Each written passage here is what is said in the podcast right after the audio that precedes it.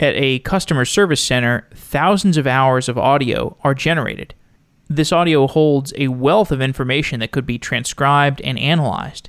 And with the additional data of the most successful customer service representatives, machine learning models could be trained to identify which speech patterns are associated with a successful customer service worker. By identifying these speaking patterns, a customer service center can continuously improve, with the different representatives learning the speaking patterns that are successful.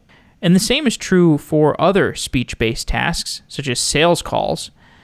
Cresta is a company that builds systems to ingest high volumes of speech data in order to discover features that correlate with high performance human workers. Zayd Enam is a co founder of Cresta, and he joins the show to talk about the domain of speech data and what he and his team are building at Cresta. If you would like to advertise on Software Engineering Daily, you can send me an email, jeff at softwareengineeringdaily.com. You can reach more than 30,000 engineers every day, and we'd love to have you as a sponsor. And if you are a listener who wants to become a paid subscriber to the show, you can go to softwaredaily.com and click subscribe. On Software Daily, you can also find information about different topics. You can find episodes that relate to one another and we'd love to have you as a subscriber. So thanks for listening.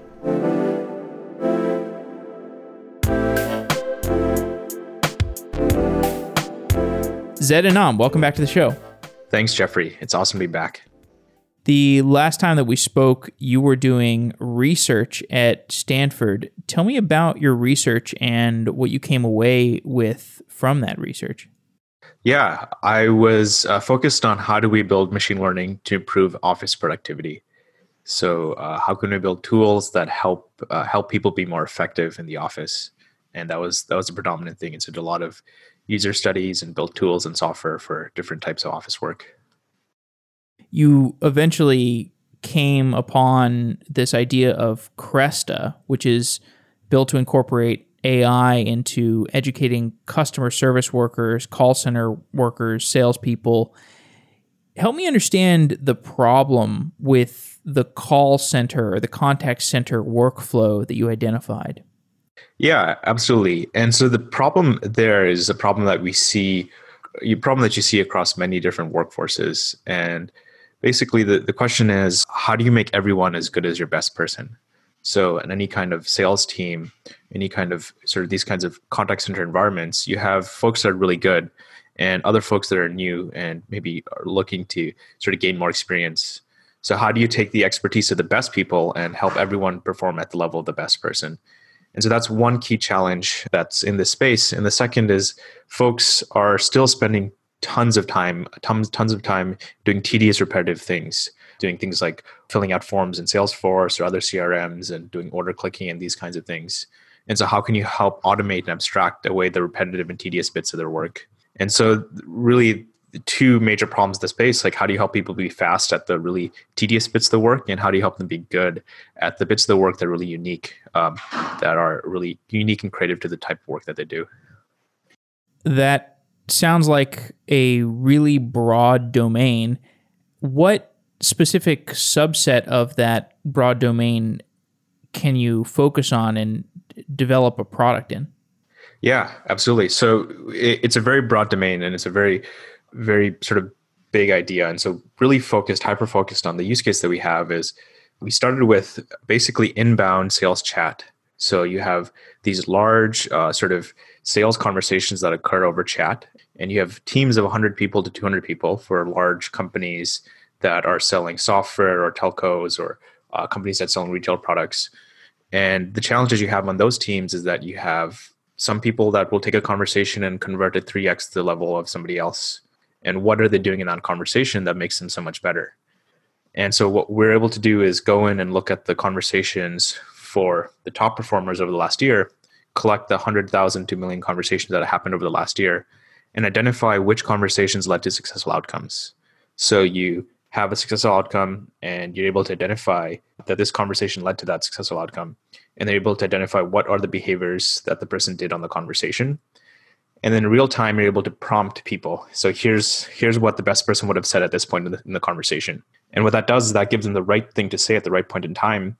And it really helps them have a better conversation with the customer and uh, really sort of focus conversation, better conversation with the customer that leads to better revenue, better conversion, uh, leads to ultimately a better conversation.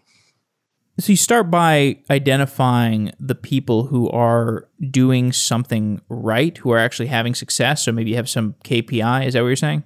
Yeah. So we look at the sales outcome for each conversation. Did the conversation result in a sale or did it not result in a sale? And then that becomes a training signal for us.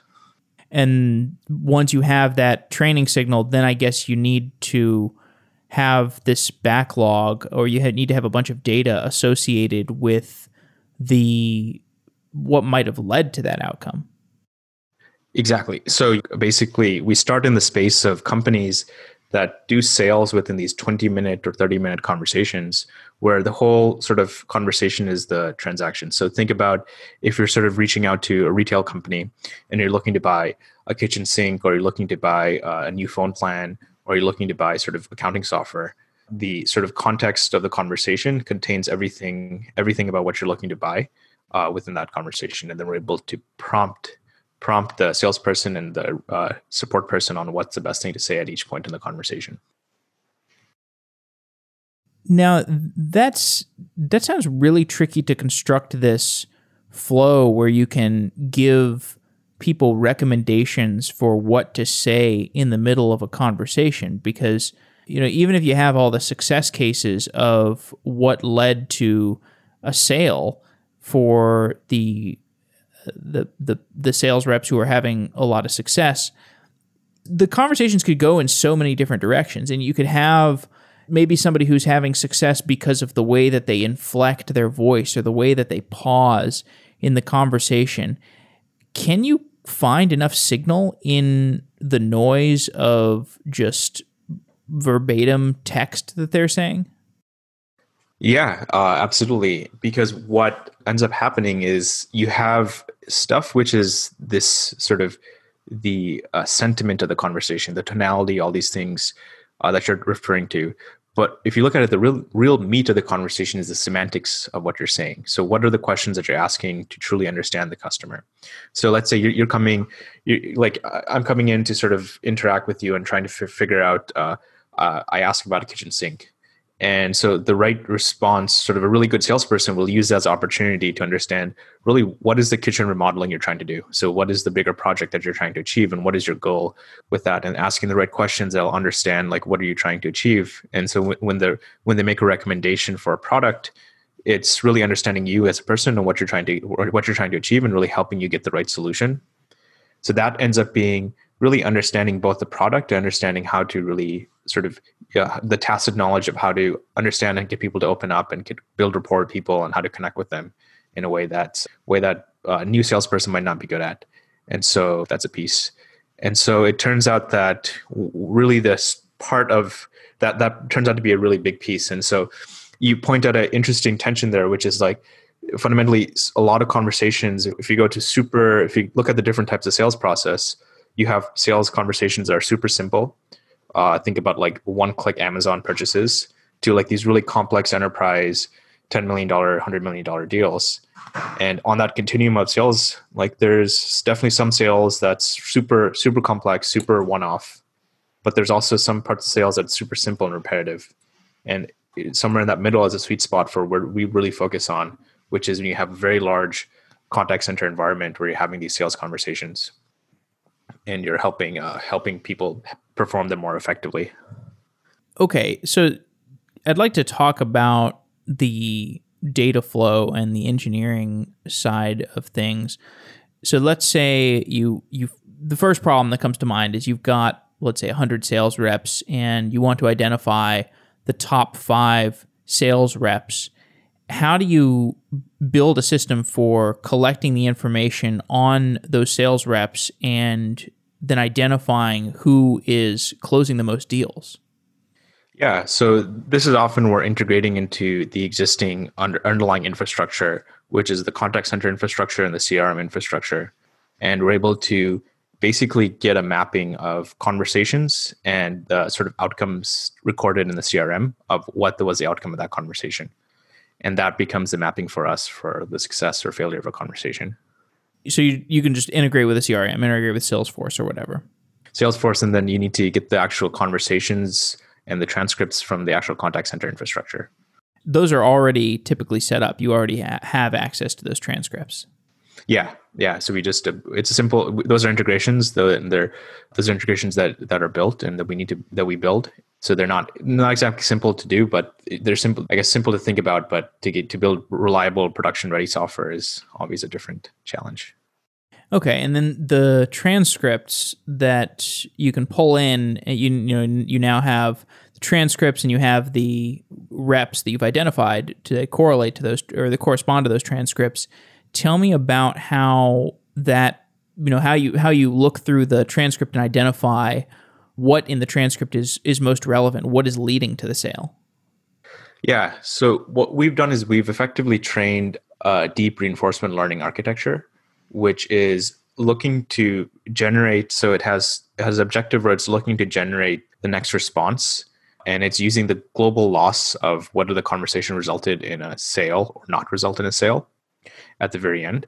And so in some sense if you look at some of this game playing ai it is using a similar it uses a similar approach where you have the success or failure of a particular particular game played and you're able to you're able to sort of predict the next best move that the game should make based on this based on like sort of ultimately what would lead to a higher higher rate of success or failure and so it's a it's a similar approach that we're using here to generate the next utterance but then not only the next utterance but what is a sequence of utterances that will result in a successful outcome and then how do you build the model of recommending chat messages and recommending what the other agents should be recommended to say. Yeah, and so then it becomes an interesting challenge there as well, where you're now predicting the response. Uh, what is the optimal optimal response at that point in time that would ultimately lead to a successful outcome? But then you need to feed in as well what is the agent's sort of click through rate for particular suggestion. So, for example, different different people have different speaking styles and so you feed that into into this large very large scale transformer model that's taking into context what is the current context of the conversation? What is this agent's id so what is it effectively encodes? What is their speaking style? And what will lead to a successful, successful outcome for the conversation? And it's producing a response or a generated uh, not generated response that's then sort of being used as here's a response to use in the conversation uh, as for the for the next step of the conversation. And can you tell me a little bit more about the engineering behind building the model that those reps are gonna are gonna be using? Because I, I just want to understand how do you create a reinforcement learning model that can adjust to all the different directions that some conversation could go in. Yeah, this is this again uh, sort of goes back into sort of you really finding out and scoping out the problem, the right problem that you're going after. So if you if you approach certain domains where there's a huge degree in variance in the types of conversations happening, like open domain dialogue, that's almost impossible to solve.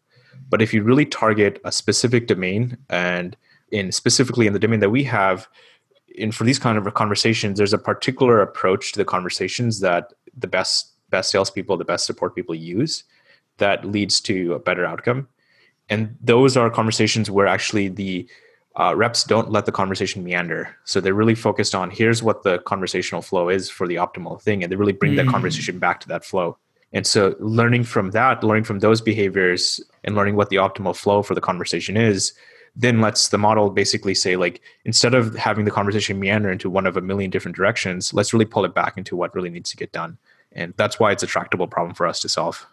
So it's tractable because you can in a typical sales flow, there is almost like a flow chart that the sales rep is trying to follow and your goal is to find the language that you know you should be recommending to the sales reps at any given juncture in that uh, that flow chart. Exactly. So if we talk about the reinforcement learning, the, the system for building these improved models, can you describe the reward function and the, the policy and the, the state management system, the, the reinforcement learning model process you know, now that we've kind of outlined that this you're trying to go for this this flowchart model. Yeah, I think that's something in terms of the exact policy and these things would be covered under our IP. I'm happy to share what I can. So I can't unfortunately share too many details on that piece. I think the the key underlying technical challenge there is there's there's a few challenges. Like one challenge is how do you sort of segment so in the for any kind of reinforcement learning to really work, you need to discretize the action space to to sort of a, like a reasonable like reinforcement that's really worked reinforcement learning that's really worked has worked on really discrete action spaces so the challenge with nlp is how do you really discretize the action space uh, in terms of what are the set of actions a person can take that will lead to success and that's a key challenge that we solve. And then then how do you really once you once you do that how do you really sort of generate uh, generate responses and conversations to uh, really be contextual to the conversation? And based on based on that discrete action space how do you use that to uh, generate the response for the conversation? Could you just tell me a little bit more about the engineering behind the development of those models? Like what frameworks we're using and just the the general process for pulling in the transcripts and uh, you know pulling in the other information and, and making this all usable by by the sales teams yeah yeah absolutely so basically, we, from a machine learning perspective, we use open source frameworks, right, like TensorFlow and PyTorch. Those are really like best in breed uh, sort of tools for us to build upon. And the actual sort of data that we, we so basically the process is we ingest the data, the historical data over the last year. We use that to train our we use that to train our models, and uh, it's roughly it takes us a few days to basically train the models. We collect the transcripts, collect the outcomes, and train a model that's looking to generate the sort of optimal response at each point in time based on the success or success or failure of particular conversations. And so it's an ingestion process. We train the model, then we deploy it to production. And in production, then we're getting a real time stream of the actual conversation. So it's like we're pinging an API that's that's calling that server in real time and predicting a response based on the context of the conversation, the agent that's making the call and uh, sort of what is the optimal response. It's making a response in production. It returns as an API call, and we feed that back into our interfaces and into our software, and it's providing a real time prompt there. So, what is happening under the hood when an agent is talking to a customer? Uh, like the input from the customer needs to be translated into some kind of intent or uh, some model or some set of more uh, discrete parameters that can be responded to by the machine whatever machine learning model you've trained yeah.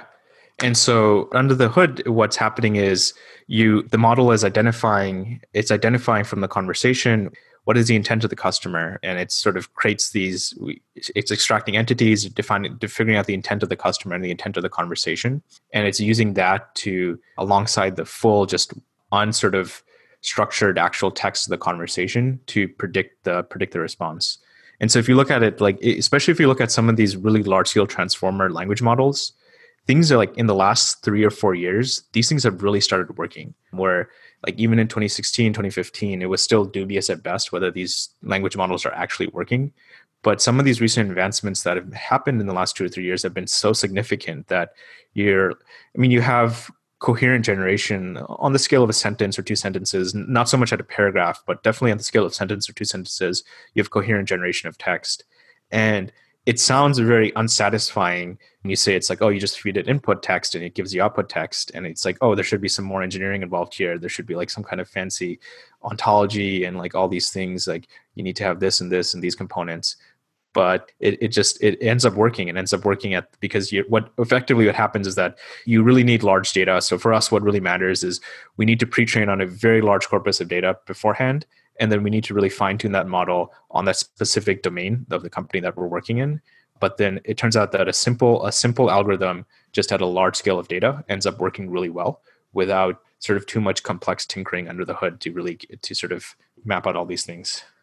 So the the models that you train do you have some pre-trained models that you're just ingesting additional data into or you know every time you integrate with a new customer is it a brand new greenfield system? Yeah, we have pre-trained models that we train on more on open domain, uh, open domain problems, and sort of more fine-tuned conversational problems, and we sort of bring those bring those models in when we're uh, deploying to a new customer. Okay, and uh, do you have like different models depending on the kind of thing that's being sold? Like if I'm selling some healthcare widget to a hospital, that's going to be a different sales flow than if I'm selling, I don't know, derivatives. I guess derivatives are not exactly a product that you that you might uh, be talking about sales for, but you know, I don't know, Twilio enterprise contract, something like that. Yeah, so so basically our approach here is that we've built sort of we've architected to be the same software across all customers, but the models for each customer are different because the data that we train we the data that we train each customer on is a different different set of data.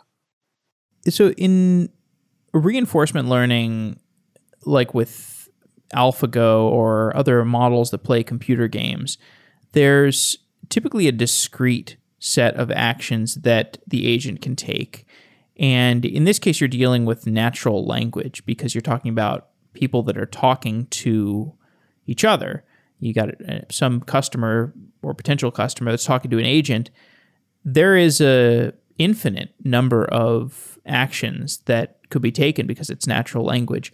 How do you define the pool of potential actions that could be taken?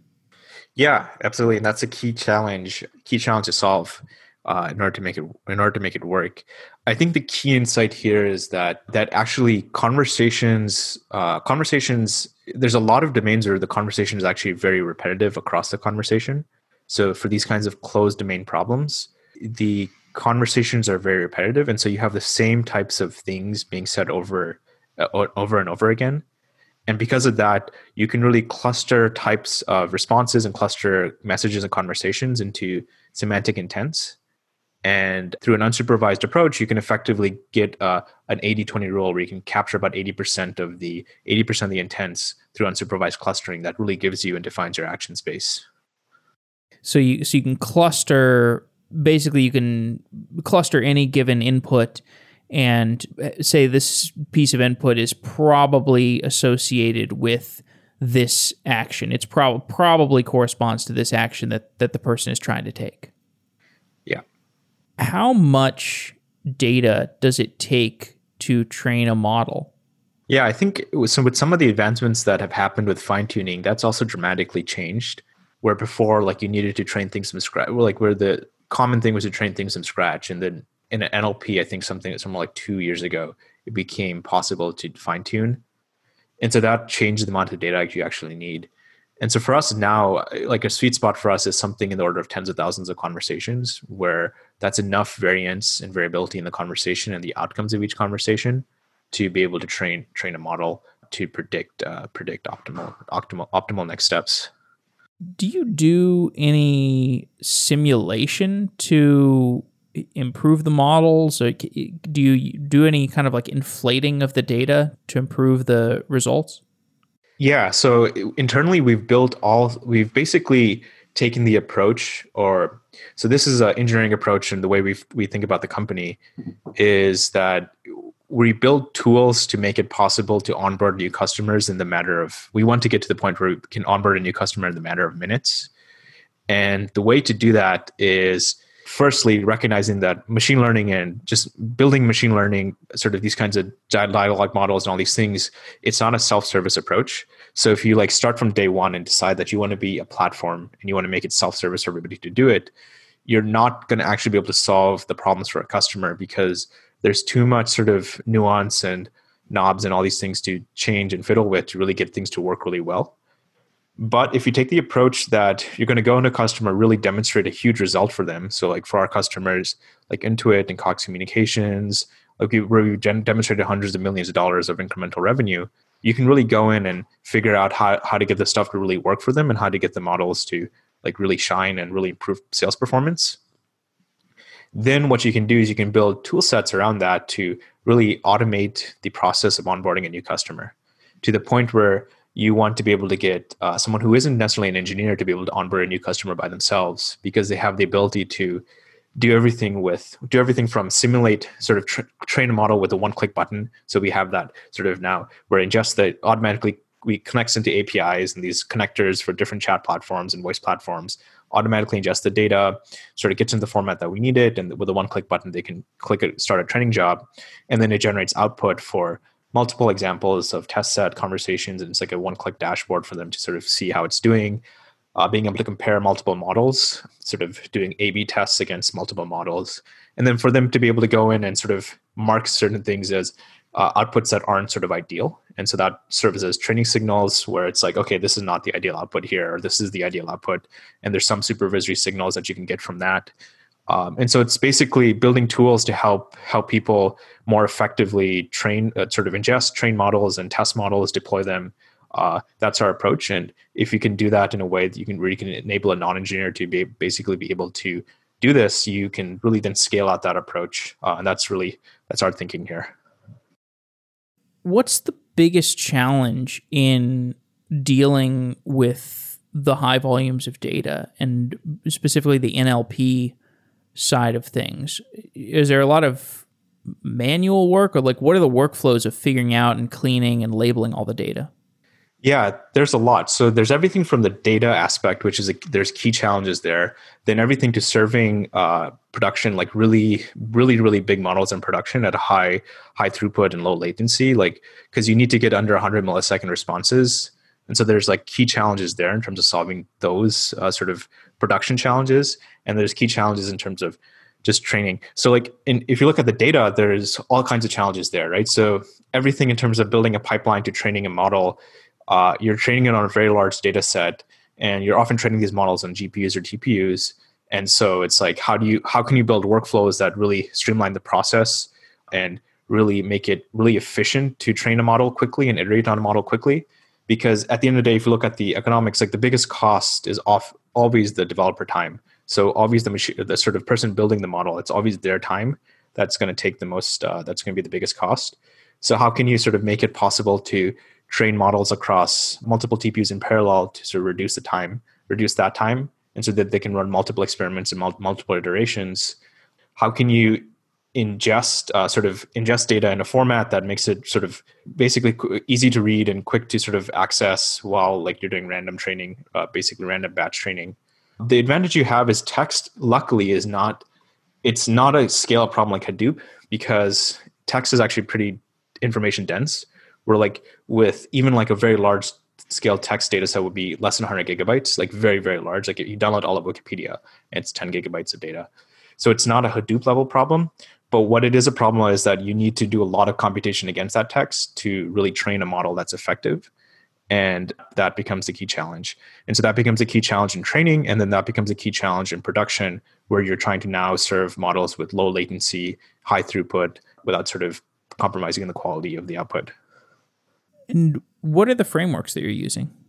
Yeah, so we use predominantly TensorFlow for training. We use TensorFlow and PyTorch, but predominantly we use TensorFlow because we find that that sort of uh, framework is more robust for really high throughput, high throughput production environments where ten- TensorFlow is effective for us there. And then the rest of our stack is Postgres, Kubernetes, React, other parts of the stack, which are equally as challenging and interesting, I think, engineering problems but definitely there is a focus these days but on, on the machine learning side of things but i do think the engineering challenges across the whole stack are definitely uh, really really big well tell me more like what are, where are the most acute engineering challenges that you're seeing today yeah so i think broadly there's a few things that are there's a few key challenges i think if you look broadly in the space one challenge is like it's effectively a challenge it doesn't sound sexy, but it's a really key challenge. I think it's a fundamental problem for everything.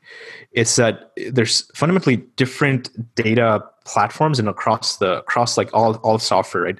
Everyone has different schemas for the way their APIs, the way you integrate into their APIs, and like how they sort of record a transcript and how, what what are their sort of ways of what are their integration integration APIs in terms of how is a transcript recorded, how is how are these things done, how do you get a new conversation, how do you close a conversation, all these things, and it's a fundamental challenge to be able to sort of build a general architecture that can integrate into the whole sort of gamut of uh, different platforms that exist in the space. um, and it requires uh, sort of understanding all the sort of edge cases that appear and like all the different ways that these things work and occur. And uh, it's actually really hard to build something that is really generalizable. And it, you have to sort of do a, almost like a 580 rule where like you build five, you build five integrations to five platforms and you get about 80% of the, of the value.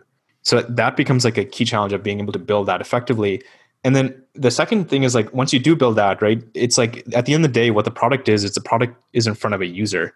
And so the user interface really matters. So how do you how do you sort of prompt someone and how do you give them interactions in a way that really is not obtrusive to the workflow, but really helps and really helps them sort of have uh, really effective effective conversations. And so so many things matter there. Everything from latency to the way you prompt them to like how easy it is to like turn it to like sort of say no or how easy is it to use it. What is the friction and all these things. And those are like key challenges in building really great interfaces like in JavaScript, which is a very interesting language and like we use TypeScript.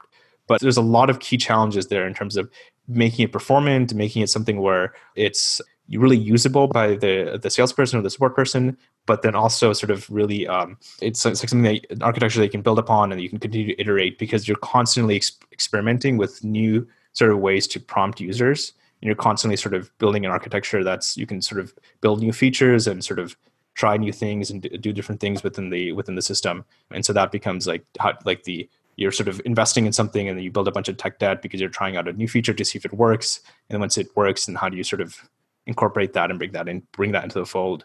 Uh, that's a key. That's a key engineering challenge for us as well because we're constantly experimenting. Is it an issue to get low latency inference, like on a given message that you get from you know a, salesperson gets a message from a the customer and you know there can, can be a lot of text in a message is the latency of an inference ever an issue yeah, it is. And so you have to be careful about particularly long conversations and how long it would take to run inference on them and can you do approximation for the very long conversations at the very long context. Because if you feed token by token of like a, a thousand, like a hundred message conversation into a large transform model, the latency might be up to a minute.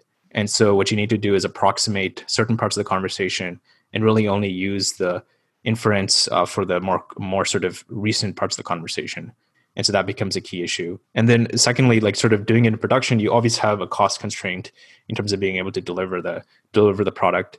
And so you need to be able to deliver it in a way where you're not just horizontally scaling out gpus where you have a more efficient way to batch them batch the responses that, that are coming in from multiple agents. And so that becomes another key challenge where you have 100 agents using it and they're all sort of sending requests and how do you batch them in a way that can then be sent to a gpu and give a response back in a really efficient way? Because gpus and tpus are not single they're sort of optimal for batches of batch workloads where you group a bunch of requests together and serve them all at once as opposed to sort of doing it one off at a time. And so that becomes another key challenge for us. So if we talk more about the engineering stack what are the cloud provider services you're using, and uh, do you have any interesting anecdotes about building Cresta on top of cloud infrastructure? Yeah, it's interesting. So my co-founder, uh, my co-founder Tim, who is, I thought I was a good engineer, but then I met Tim and I realized I'm not a good engineer. Uh, at some point in the in my at some point, and so I think everyone has at some point where they meet somebody much better than them and they're like okay this is no longer like your your self impression of yourself is out the window. So i think so i knew tim from the phd at stanford and we had sort of interacted a bunch throughout the phd and then i started working on cresta and uh, one day i messaged him like hey let's grab dinner. Just have some updates. I've been working on working on the company have some updates. And so we grabbed dinner at this thai restaurant in redwood city and like showed him like the demo of what I was working on, all these things, and like I had a small little office at the time. So like after dinner, he like came back and we were just playing around and hacking around, and he like loved it so much he joined. He started the next day. He showed showed up the next morning, and like we've been working together ever since full time. But the next day he showed up and he said like, "What are the AWS?" I was running everything on EC2 instances on AWS, and he's like, "This is this is what what are you doing here?" Uh, so Tim had just come from OpenAI and I think that day he decided, okay, I'm going to set up Kubernetes. And so like he spent the next hour, two hours just setting up Kubernetes and just getting everything up and running on Kubernetes. And it was one, the speed of it, of getting us sort of re-architected entirely onto Kubernetes was insane because I think he had seen the scale at OpenAI and sort of seen how how sort of certain things can be done like at scale when you have the right architecture in place and he knew how to do it he knew how to do it effectively and so he was able to do that really effectively. But then it became something that when we went into the market we we we actually found a lot of companies that didn't want to do business with amazon. So for example um, a lot of companies that compete with amazon actually don't want you to use aws for your cloud provider.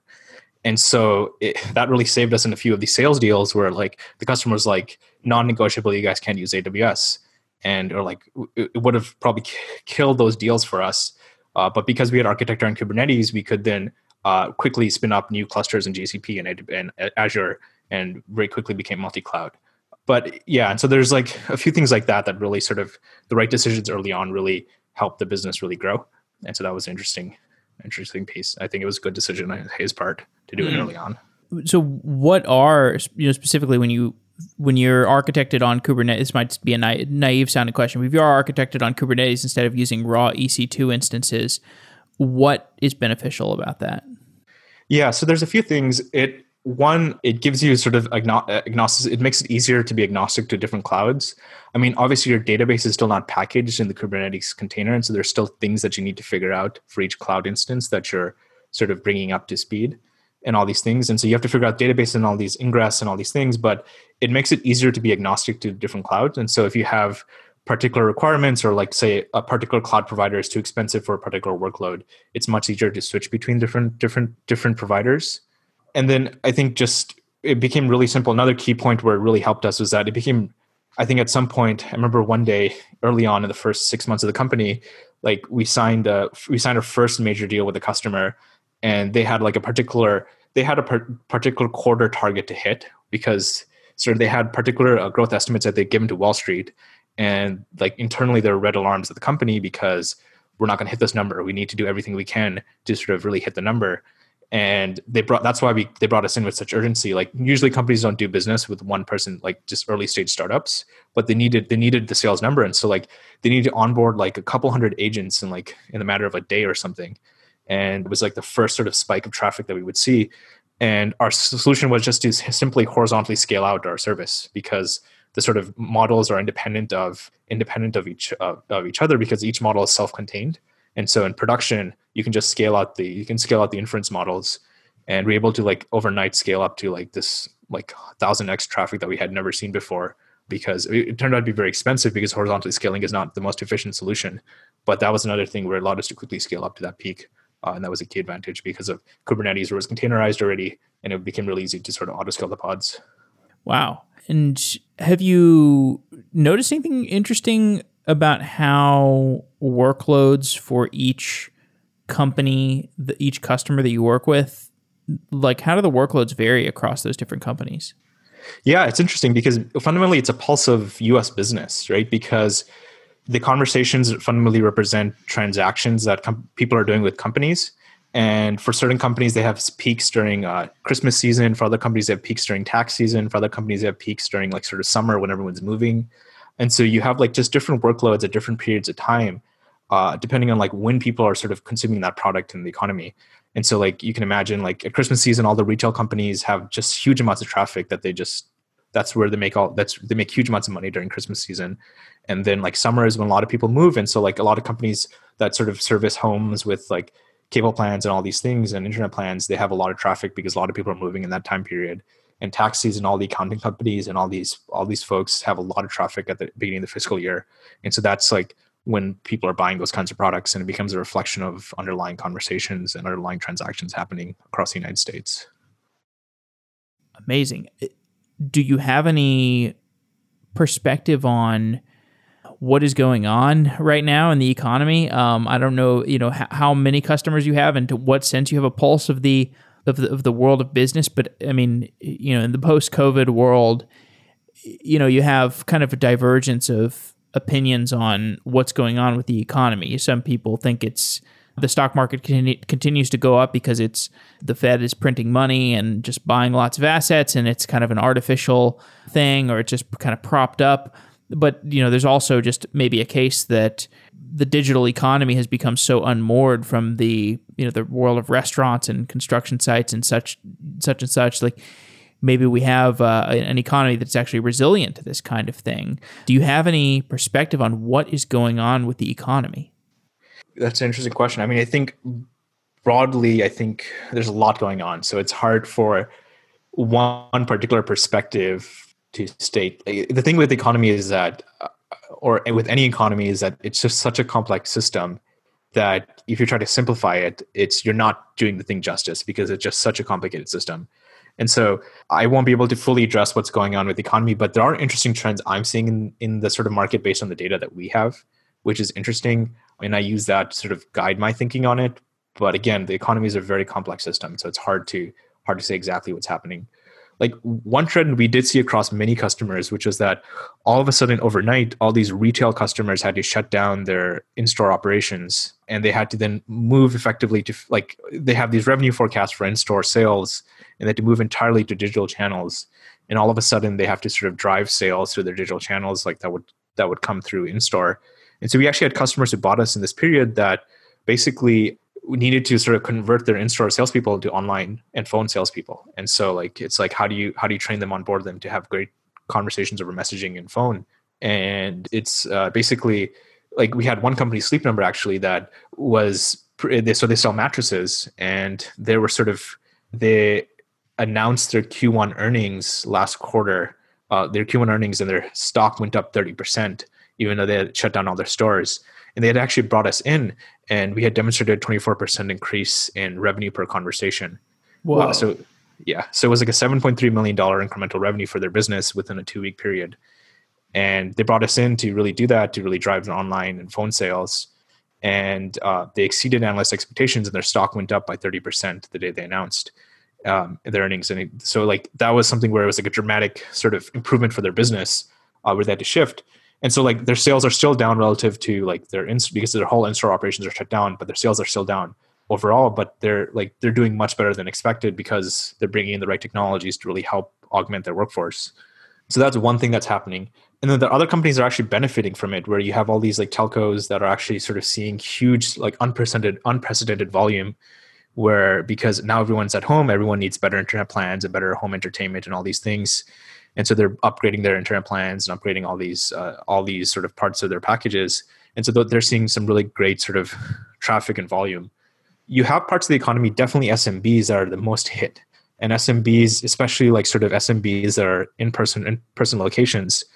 And that's the fundamentally the part of the economy that's sort of definitely the most hit. And so it's a function of basically they lost the foot traffic and they lost basically the folks sort of transacting with them and that part of the economy is is sort of right now somewhat kept afloat by the PPP and all these all these sort of government programs. But it's not clear that sort of when the economy does come back that it's going to be like a rebounce back to what it was before. It will likely be uh, some kind of uh, some kind of sort of delayed u period where sort of it takes us a while to get back to the state that it was before. Amazing. So can you tell me more about the problem space of the company? Now that we've talked through a lot of the minutia, just zoom out and uh, tell me what is what has been really hard to solve. What has been the areas of the company that maybe are giving you pause or you're sort of starting to identify like the prototypical issues that you're going to be grappling with, you know, for the foreseeable future? Yeah, I mean, to, to give you some context, like I think a lot. So last time we chatted, I was doing my PhD, and I I dropped out of the PhD. So this is a very focused problem to really increase sales performance, but for me, if uh, sort of the the major thing that's happening is that there's a major shift in the way people are people are going to work, and it's sort of happens every if you go back to it happens every hundred years or so. So if you go back to early 1800s, sort of a single person could reap a quarter acre of wheat per day in like 1802 and 1803 and then by 1820 a single person could reap 100 acres of wheat per day. And it was this 400x improvement in productivity because of the horse-drawn reaper. The technology that became that came in was a horse-drawn reaper and all of a sudden unlocked this massive productivity boon. And it made it possible for farms to be built that could support full civilizations and cities could be supported and farmers could now support many more people and it just changed the way modern civilization operated and then you zoom forward 100 years, you go to early 1900s, and that's when the first manufacturing was really happening when you had sort of cars being built. But the early cars in 1902 and 1903 were all sort of cars that were bespoke really unexpen- really expensive and really unreliable and sort of were built sort of for in- for rich people for like individually. Not many people could afford them. They just weren't a, a great business to be in. And it wasn't until Ford and General Motors really sort of built the first scalable manufacturing principles with the sort of assembly line and they made it possible to build a car where before 1902 it took 800 hours to build a car. By 1920 you could build a car in 2 hours and 30 minutes.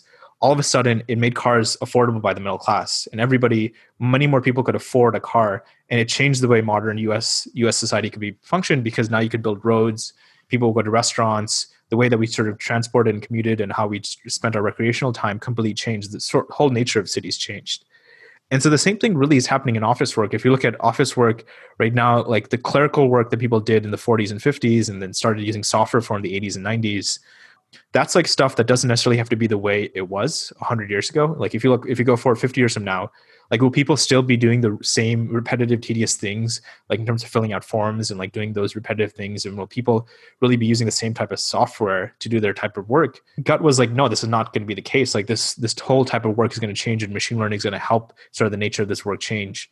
And so for me the sort of for me to, to drop out it was like fuck like i want to be a part of this. I want to be able to say that i sort of helped change the way people worked. And i sort of brought sort of helped sort of was a part of the shift of the way that people uh, people did this kind of work. And with machine learning you're seeing it now. Like in the last 10 years if you look at the us economic productivity in the last 10 years it's actually been flat. And if you, you measure economic productivity by the total gdp output divided by the total number of hours worked by the us economy.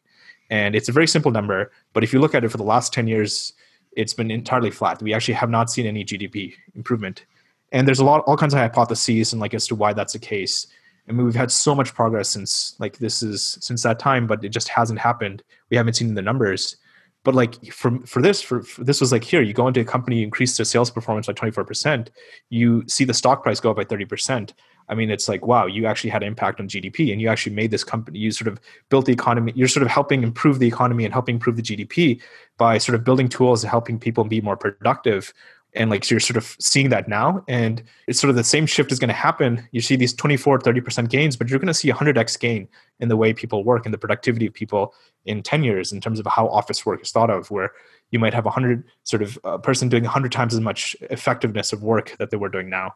Um, and so that's really the sort of really exciting thing to me and that's why that's why i get so excited about uh, about what we're working on and why i dropped out Wow. Okay. Well, that's really cool. I mean, uh, your your bright future for the world of machine learning actually feeling present in every element of our lives.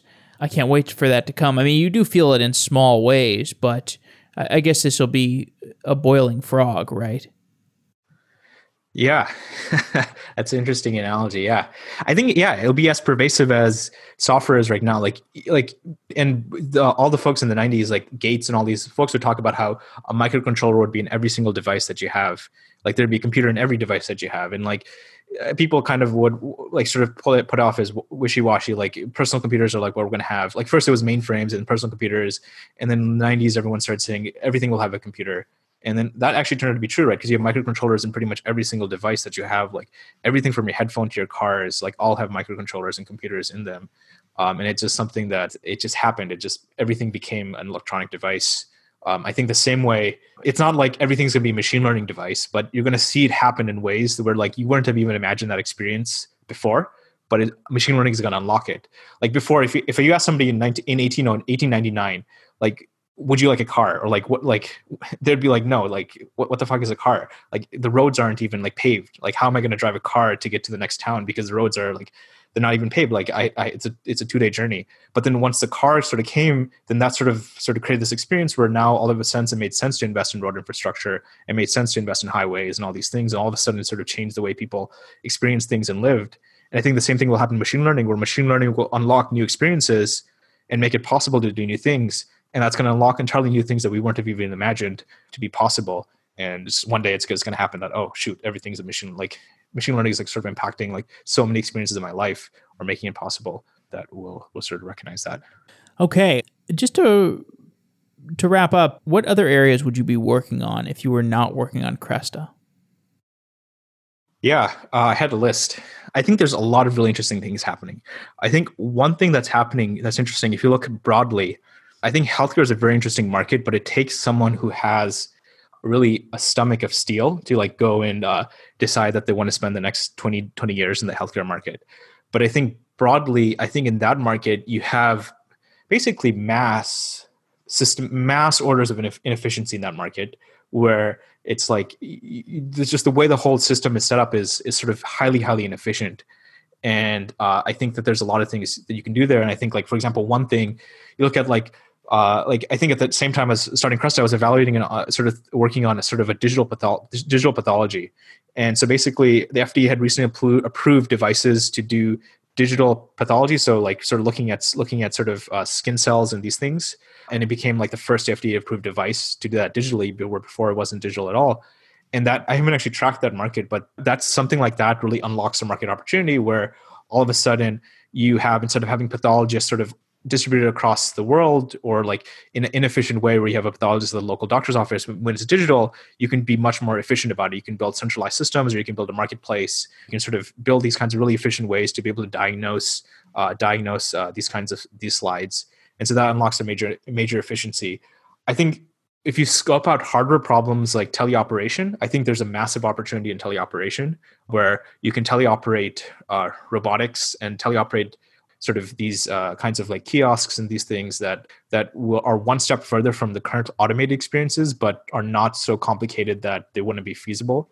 I think that's a really big market opportunity. I think the challenge with some of these opportunities is that it's like business is all about figuring out like what is the first thing you can do that gets you to like some kind of repeatable system and then how do you build upon that? And that's like what Cresta why we chose like a particular sort of sales inbound sales conversations as like the starting point because it's a great place to build a business and then it lets you sort of build towards something greater but for these kinds of things you really have to figure out like what is the piece of it that's really going to build a great business that will then like let you build upon it to sort of reach the full vision of the company uh, and that becomes a challenge i think for any of these opportunities Okay, Zed, thanks for coming back on the show. It's been great talking. Yeah, absolutely. Thank you, Jeffrey.